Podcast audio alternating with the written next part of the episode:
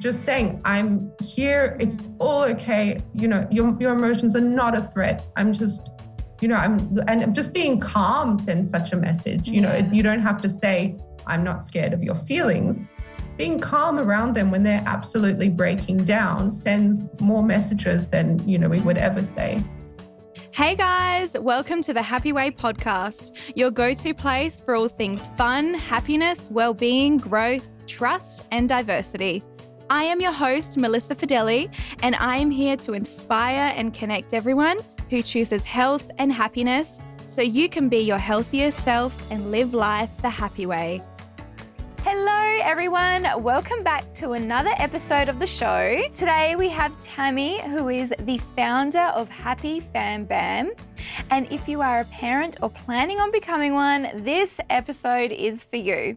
Happy Fambam is tools to raise resilient, mindful and compassionate kids by assisting parents to strengthen their child's emotional resilience and in return, make parenting a whole lot easier. Tammy understands that it takes a village to raise children and she wants to be a part of yours. So let's get into today's episode because we have so much goodness for you. So welcome, Tammy. Hi. Thanks for coming on. Thank you so much. Of course. So to get started, tell us a little bit about yourself, what your qualifications are and what your offerings are at Fambam. You have some amazing products and services. So tell us a little bit more about them. Sure. So yeah, I'm Tammy. My qualifications would be, I've studied psychology and social work. So technically that would be it. To me, that's not really my background and what I'm doing, but it's funny, people message me on Instagram, they say, oh, they want to see if I'm legit. And they say, what are your qualifications? I'm like, well, technically that's what I've studied. Yeah. But yeah, so I'm basically right now, what we're offering is something, it's basically a tool to set up in a corner of your home where your kids can go when they're experiencing any kind of difficult emotion. And it helps them navigate their way through all the healthy steps of emotional processing. Because it can be hard to know, you know, they've got these really intense feelings and what do they do with them? What do they, you know, who do they talk to? What do they talk about? What order the steps need to be in? And then there are these extra tools on mindfulness and gratitude and social skills and yeah, all sorts of things. There's a lot to be launched actually really soon. I thought it would happen now-ish, but very soon there's a lot coming. So amazing. Amazing. What was your personal journey into motherhood like? Is that kind of what branched and stemmed this idea to start this business? Yeah. So when I had my first kid, Emily, mm-hmm. I was living in Israel at the time and I was, you know, away from the feeling of being home and it was just so incredibly difficult. And I felt like I was just winging it and I would try and learn as much as I possibly could, you know, from people like Janet Lansbury, who basically founded the whole concept of respectful parenting. And then I liked the whole, you know, brain biology side by Dan Siegel and all these different things. I just tried to kind of learn as much as I possibly could. And so what I realized was that I was kind of drawn towards a few key goals. I wanted to help them develop their emotional resilience. That was a huge thing that I was, you know, really focusing on. I wanted to help them be authentic. I don't want to, you know, decide what I want for them in their lives. I just want to be a source of support in helping them act and feel in line with what is their true self and, you know, be as in touch with that as possible. And also just to help them develop a strong sense of connection with other people. So that's just what I've naturally been focusing on for the last 6 years. And I've kind of taken all that information that I've learned, added, you know, my beliefs about what I think is really, you know, the key things that are important in life. And from everything I've learned from having Emily, my daughter, and Noah, my son. And it's just kind of all fallen into everything that has become Happy Fambam, like all the, you know, the little posts on Instagram and the tips and the tricks for parents and the, you know, the products that I'm building. It's not, you know, like I said, it's nothing to do with the fact that like people think it's important that I've studied psychology and social work. It's just not. It's that I've been living and breathing the goal of raising resilient, authentic, kind kids over the last 6 years. So yeah, you have that lived experience. You know what it's like. You've raised children yourself and you just want to share that learning with other mums and new mums and mums that have been mums for a long time. And yeah. So with your business, are you offering a service or are you offering a product, or is it kind of a mixture of everything? I'm going at such a snail pace because I have no. Yeah. At the time, so at the moment, it's there's one product. There's the Compassion Corner. Okay. And I really want to, actually a few people have messaged me and said, will you do some kind of parent coaching or mentoring? And I really want to do that. It's just, everything's just taking me a long time. I mean, anyone who has kids will know that, like, you feel like nothing gets done, but that is the goal.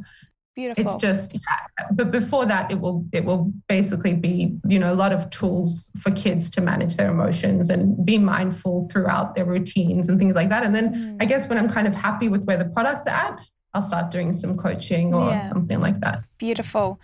So what is emotional resilience and how do we increase this in our children? So I think, you know, a lot of people might think that kids who are emotionally resilient, they don't maybe react with, you know, strong emotions. Maybe they go through difficult situations and it doesn't affect them. That's not the case at all. They do react and, you know, they feel it all, which is the healthiest way to be, is to feel it all. But they're able to bounce back from difficult situations and, you know, moments of discomfort. And I think a big part of that is that kids who are emotionally resilient don't see their emotions or their difficult feelings as a problem. And, you know, there's this analogy that I use with my kids. It's the cloud analogy. I mean, I didn't make this up. It's just a known analogy that you say that you're like the sky and your emotions are the clouds. And when you feel something, I'll say to my son, he'll say, you know, he'll be expressing something. I'll say, you know, is there an angry cloud above you? And he goes, yeah, there's a really angry cloud. And, you know, we talk about the cloud and then he tells me how the cloud is passing and it's going away. And they see, I mean, firstly, that creates a sense that their emotions are separate to them. They don't feel like, I am an angry person, this is going to stick with me. It's like, I'm experiencing this emotion and watch, it's passing and my emotions are transient. Yeah, I think it's the whole feeling of I can get through this and I can deal with, you know, this is not an issue. This is just something that is difficult right now, but I can do it. As parents, the foundation of their emotional resilience is the quality of their relationship with us. And I think a lot of this depends on what they feel they can express around to us, how much they can really be themselves, and the kind of messages we send them that is kind of implicit in our reactions. Like, you know, the most well-meaning parents might feel like, oh, my, you know, my kid's not happy, I need to fix this. But I think there needs to be effort on our behalf in getting comfortable with their emotional discomfort and with their difficult emotions. Because if we have the mentality that we need to fix what they're experiencing, we need to fix their sadness, we need to fix their anger, inherently this implies that there's something broken in them. And truly, there's nothing broken in a person who feels sad or a person who feels angry. There's this quote, I wish I could remember who, I'm sorry, I don't remember who said it, but it says that, you know, crying is the healing, it's not the hurting. So something has happened that's hurt them and they're getting it out, and that's how they heal.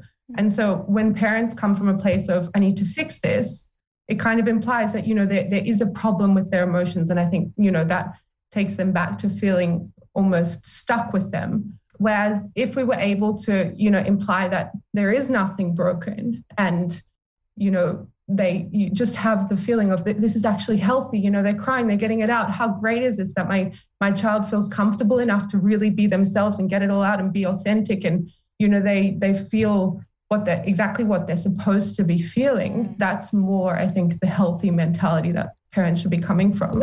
And how resilient, you know, would you feel as a result? You know, if someone has that, what does that teach you? If someone, you know, is witnessing you in like your most extreme emotional scenarios and they're looking at you and they're, you know, they're empathic and they're just with you and they're supporting you and validating everything you're feeling. I mean, what does it tell them? It says everything you're feeling is normal. It makes sense. You're capable of getting through this. You know, it's the most validating message anyone can receive. Yeah. Yeah. So really just being there with them and accepting their emotions as they are. You know, there's, like you said, no one's broken. There are no issues. It's just, yeah, comfort and being there. Exactly. Yeah. So children have so many big emotions and feelings that they don't always know how to deal with. And I'm sure as parents it can be equally just as hard. So what are some tips you would give to the parents in those situations, you know, when there's crying and there's tantrums and it can be a lot, I'm sure, especially if you're exhausted, it's been a long day, there's so much going on. What tips could you give to a parent in those moments? Like I said, like kind of acknowledging that there's no problem going on and just I think the responsibility lies in just being the calm and maintaining the calm in themselves to balance the lack of calm that's going on within their kids. Yeah. And, you know, when kids have any reason to block feelings, when, you know, people might say, stop crying, or they might sense that someone's so uncomfortable with their feelings, it's not that it makes the emotion pass in any healthy way or it takes it away for them and it makes everything better. It just blocks things. And it, you know, it blocks it from kind of getting through. That's why people say you need to get through this. You don't need to go around it. You will get through it. Mm. And when you block it, it makes it manifest in, you know, in unhealthy ways. It doesn't. Yeah, it's not helpful. So parents kind of just need to focus on really being calm and supportive and really loving their kids through all their emotional expressions and you know. If there is any kind of resistance to that within them, like if they feel angry when their kids are sad or they feel there's any barrier to them being calm and loving and empathetic while their kids are emotional, I guess that lies within, that's the responsibility of the parent to deal with that themselves. And that's just one of our responsibilities. But then, you know, apart from that, I think it's important to teach kids how to be present, you know, when things are becoming overwhelming for them. About, you know, I sometimes teach my daughter about like breathing techniques. Yeah. So sometimes, you know, I think just teaching them different tools are really important. You know, you can teach them the importance of taking a break when they're feeling overwhelmed. You can model your own ways of dealing with your emotions. You know, if you're feeling overwhelmed, say, I feel, you know, I feel overwhelmed, and I even just using the words, you know, expanding the emotional vocabulary, and then say how it feels in your body, so that they can understand the connection between, you know, their feelings and their body and mind-body connection, and they become familiar with it through your experiences because your modeling is really what teaches them the most. And then you model your own self-talk. You say, you know, I feel overwhelmed. I feel this in my body. I know I'm going to be okay. Maybe I need a few minutes to, you know, sit down and do this breathing thing, or maybe I need whatever you might need. And then, you know, it teaches them that they are entitled to take what they need and they, you know, to prioritize that for themselves and to acknowledge how they're feeling and just prioritize them with whatever it is they need.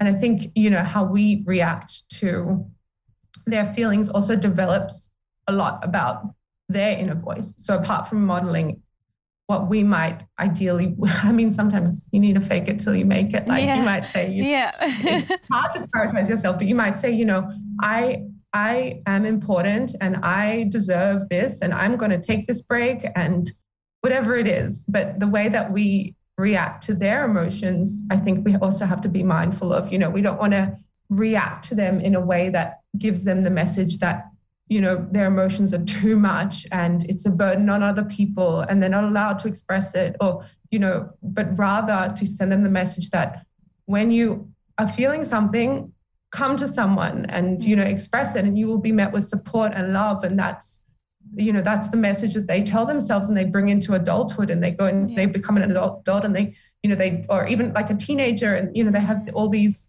like difficult, you know, years or whatever. And they don't think I need to keep this in because it's too much for other people. It's more, I'm going to go to, you know, to seek help if I need it, because that's what is going to, that's when I'm going to be met with the most support and love. Yeah, and I think what you're saying, that really does break that stigma of not being able to get help, because, you know, I think there is that around seeing someone or speaking to someone and opening up about your feelings, it can kind of mean, in a sense, I think we've told ourselves, oh, that means I'm broken, or that means there's something wrong, whereas it's actually not that at all. It's such a strength to be able to feel what you're feeling and you know, make that connection of, okay, I'm not feeling good right now, but there's nothing wrong. I just need to either speak to someone, or I need some time on my own, or I need to do something for myself, which is going to help me heal and help me process this. So it's such a great way, you know, as a parent to model that to your children as well, because I guess everything does start at home, and it does start from such a young age. Be careful of how you speak to your kids, because your voice will echo within them for years and years. Mm. So it's a lot of pressure, but it's also kind of, you can see it as a bit of a blessing. Like you can really choose the kind of messages that you send them. Mm. What you want them to be telling themselves. You know, do you want them to be telling themselves when they feel something, I will be okay, it's okay that I feel this, and it feels so bad, but it's going to go away, and, you know, or something, you know, I made a mistake and I feel bad about it, but you know what, mistakes are allowed. And you tell them this over and over as they're growing up, and suddenly that's what they're telling themselves. And whether it's not always something that you have to verbalize, it's an implicit message. It's the way, you know, parents are lovingly responding when their kids are, having a tantrum, you know, instead of saying, stop, like, you know, actually just saying, I'm here, it's all okay. You know, your emotions are not a threat. I'm just being calm sends such a message. You know, you don't have to say, I'm not scared of your feelings. Being calm around them when they're absolutely breaking down sends more messages than, you know, we would ever say. I think in life in general, if you meet something, a situation or a person with anger, you're going to get more anger back. You know, it's never really the solution to a problem. And especially with young children, when they're so influenced by the behaviours of people around them. I think, you know, like you said, being calm and being compassionate and being kind is the best way to go. But they really catch the calm. They really catch it. So tantrums, screaming and all the waterworks, all of that, how do we best learn to manage that? And is there a way to kind of reduce that? I mean, I'm sure that's a very weird question to ask, because, I mean, it's the $1 million question, I guess, but would it be more so your reactions, I guess, with what you're saying and, you know, accepting that, and that in turn would maybe reduce those tantrums? Or I don't know, I'm just going off of what we've said so far, but what's your advice on that?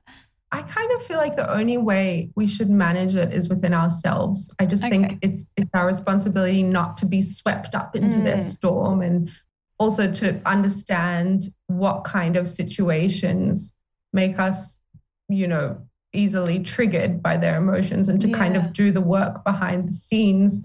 I mean, I go to therapy once a fortnight just to kind of, Not because we need to do the work behind the scenes so that we don't allow our issues to become their issues. Yeah, I see my role as, you know, when it comes to my children's emotions, I just want to be the safest, most accepting place for them to come and express what's going on. And they, you know, a place where they can always know that I will love them unconditionally, but at the same time, they don't need to worry about me because their emotions don't overwhelm me. And I think that's more where the work needs to be, more than, you know, I don't think we should try to shorten their emotional expressions or their tantrums or make them less frequent, or, you know, it's more, it can almost be like, you know, there can be a certain mindset sometimes when, you know, one of my kids is really, even if it's it's not easy to be around a kid who's kind of like breaking down and crying and, you know, is really upset about something. But if you kind of think to yourself, I am such a trusted place for them, that they feel so comfortable doing this healing thing for themselves. They feel so comfortable being completely who they are. They're not blocking it. They're just, you know, it's kind of, you can see it in some kind of positive way. You obviously don't want your kids to feel anything that's uncomfortable for them. But if you try to see it like that, I think it's an opportunity to reinforce important lessons for their whole lives. You can see it as a difficult opportunity, but it's an opportunity to, to teach them how to deal when they're older, like we said, building their positive, healthy inner voice, and to think to yourself, I'm going to show them how to go into adulthood and how to be able to feel capable and manage whatever's going on. And this is the way to do it. I don't have to feel like my kid should not be upset. They should not be angry. They should not be sad. I need to do the work within myself to see this as an opportunity to teach them and to help them know that they should always get it out and never, block it. And the way to do that is not to block it myself and not to, tell them not to cry and not to feel. That makes sense. Yeah, you really are their role model in every way. So parenting is a really tough gig. What tools and advice can you give to any parents that may be listening to support their own mental health and really avoid that burnout?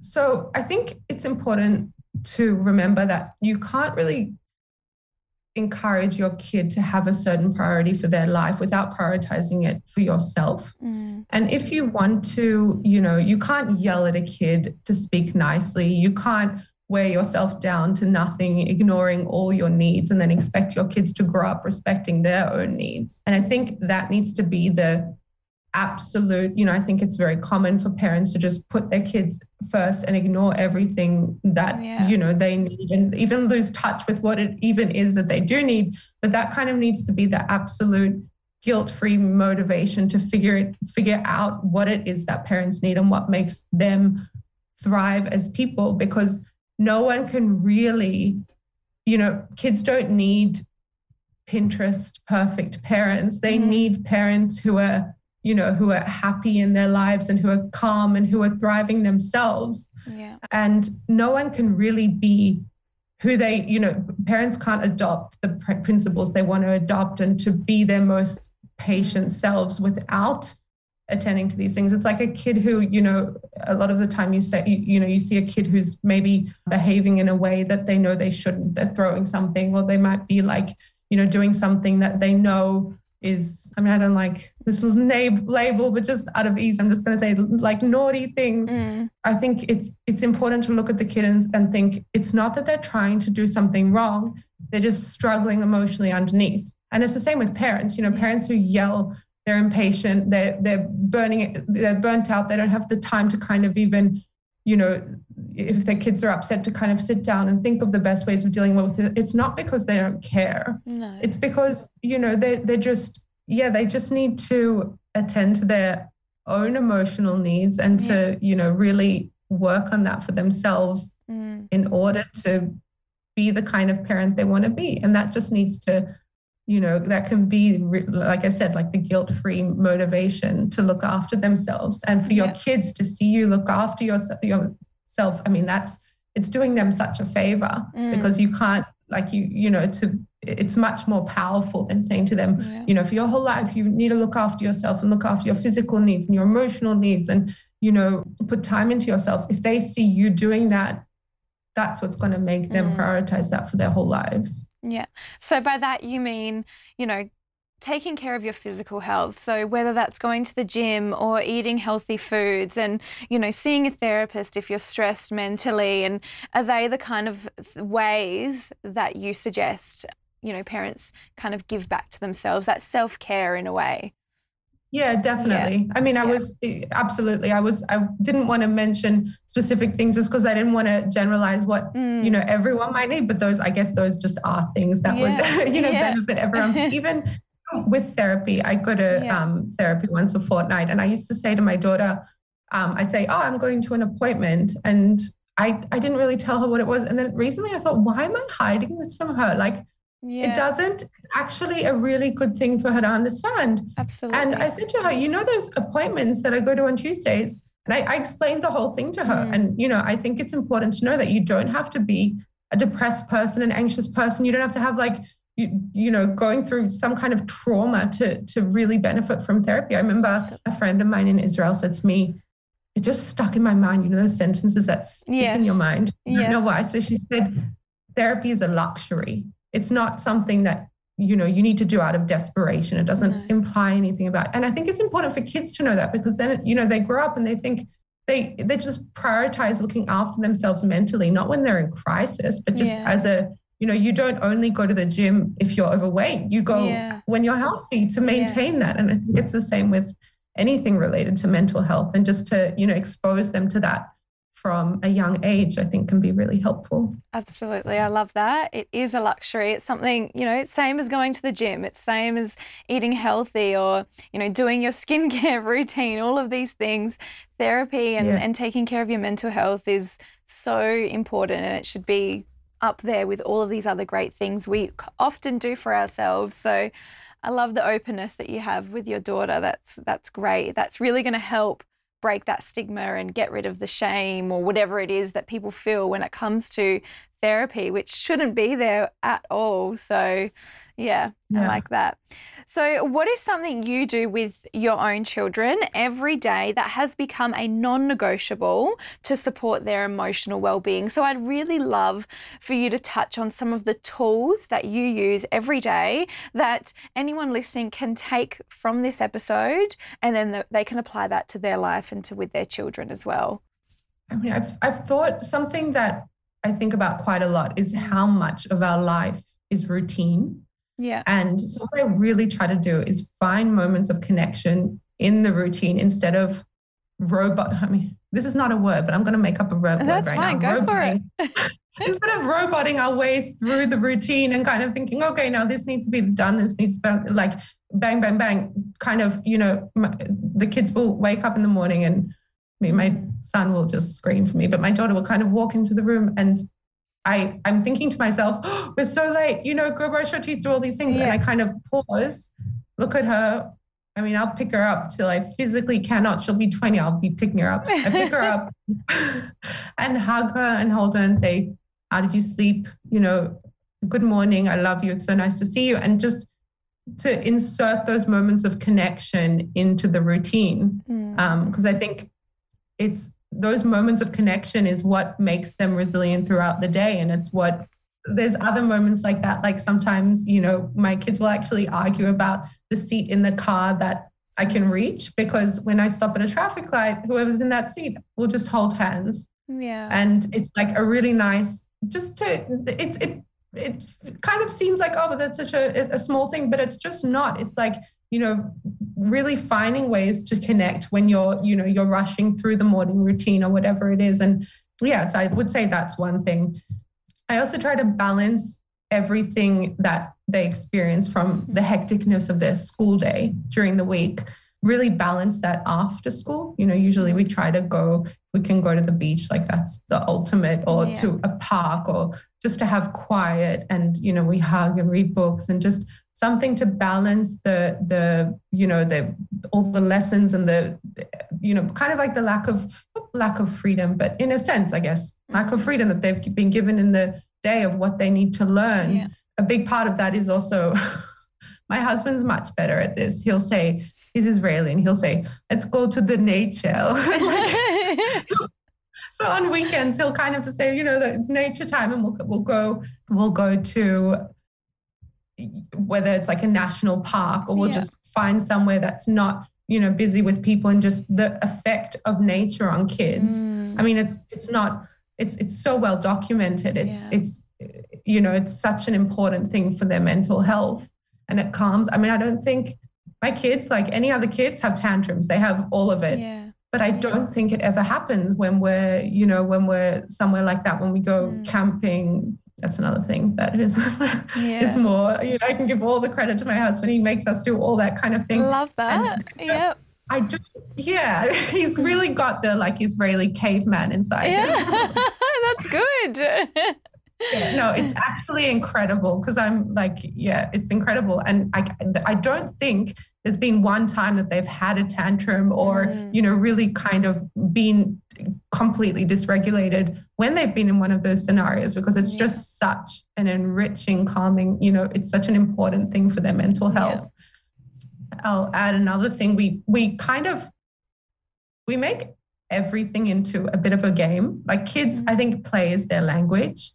And whether it's, you know, I want to know about what they did that day. If I say, oh, tell me everything you did, they'll say, no, I don't want to, you know. Yeah. But then if you make it into a game and you say, okay, let's play truths and a lie. You tell me two truths and a lie about your day, and I'm going to guess the lie. And it's suddenly a game, and suddenly they're so into it and they're telling me so much. And, you know, or we'll have dinner together and they won't sit at the table. And I say, okay, let's set the table for your Lego toys. And they get so excited and they get all their Legos and they get these little plates for them and everything. Like, we kind of just, the day is very playful. And that's just, it's kind of like speaking their language. It's, you know, and they really respond to it.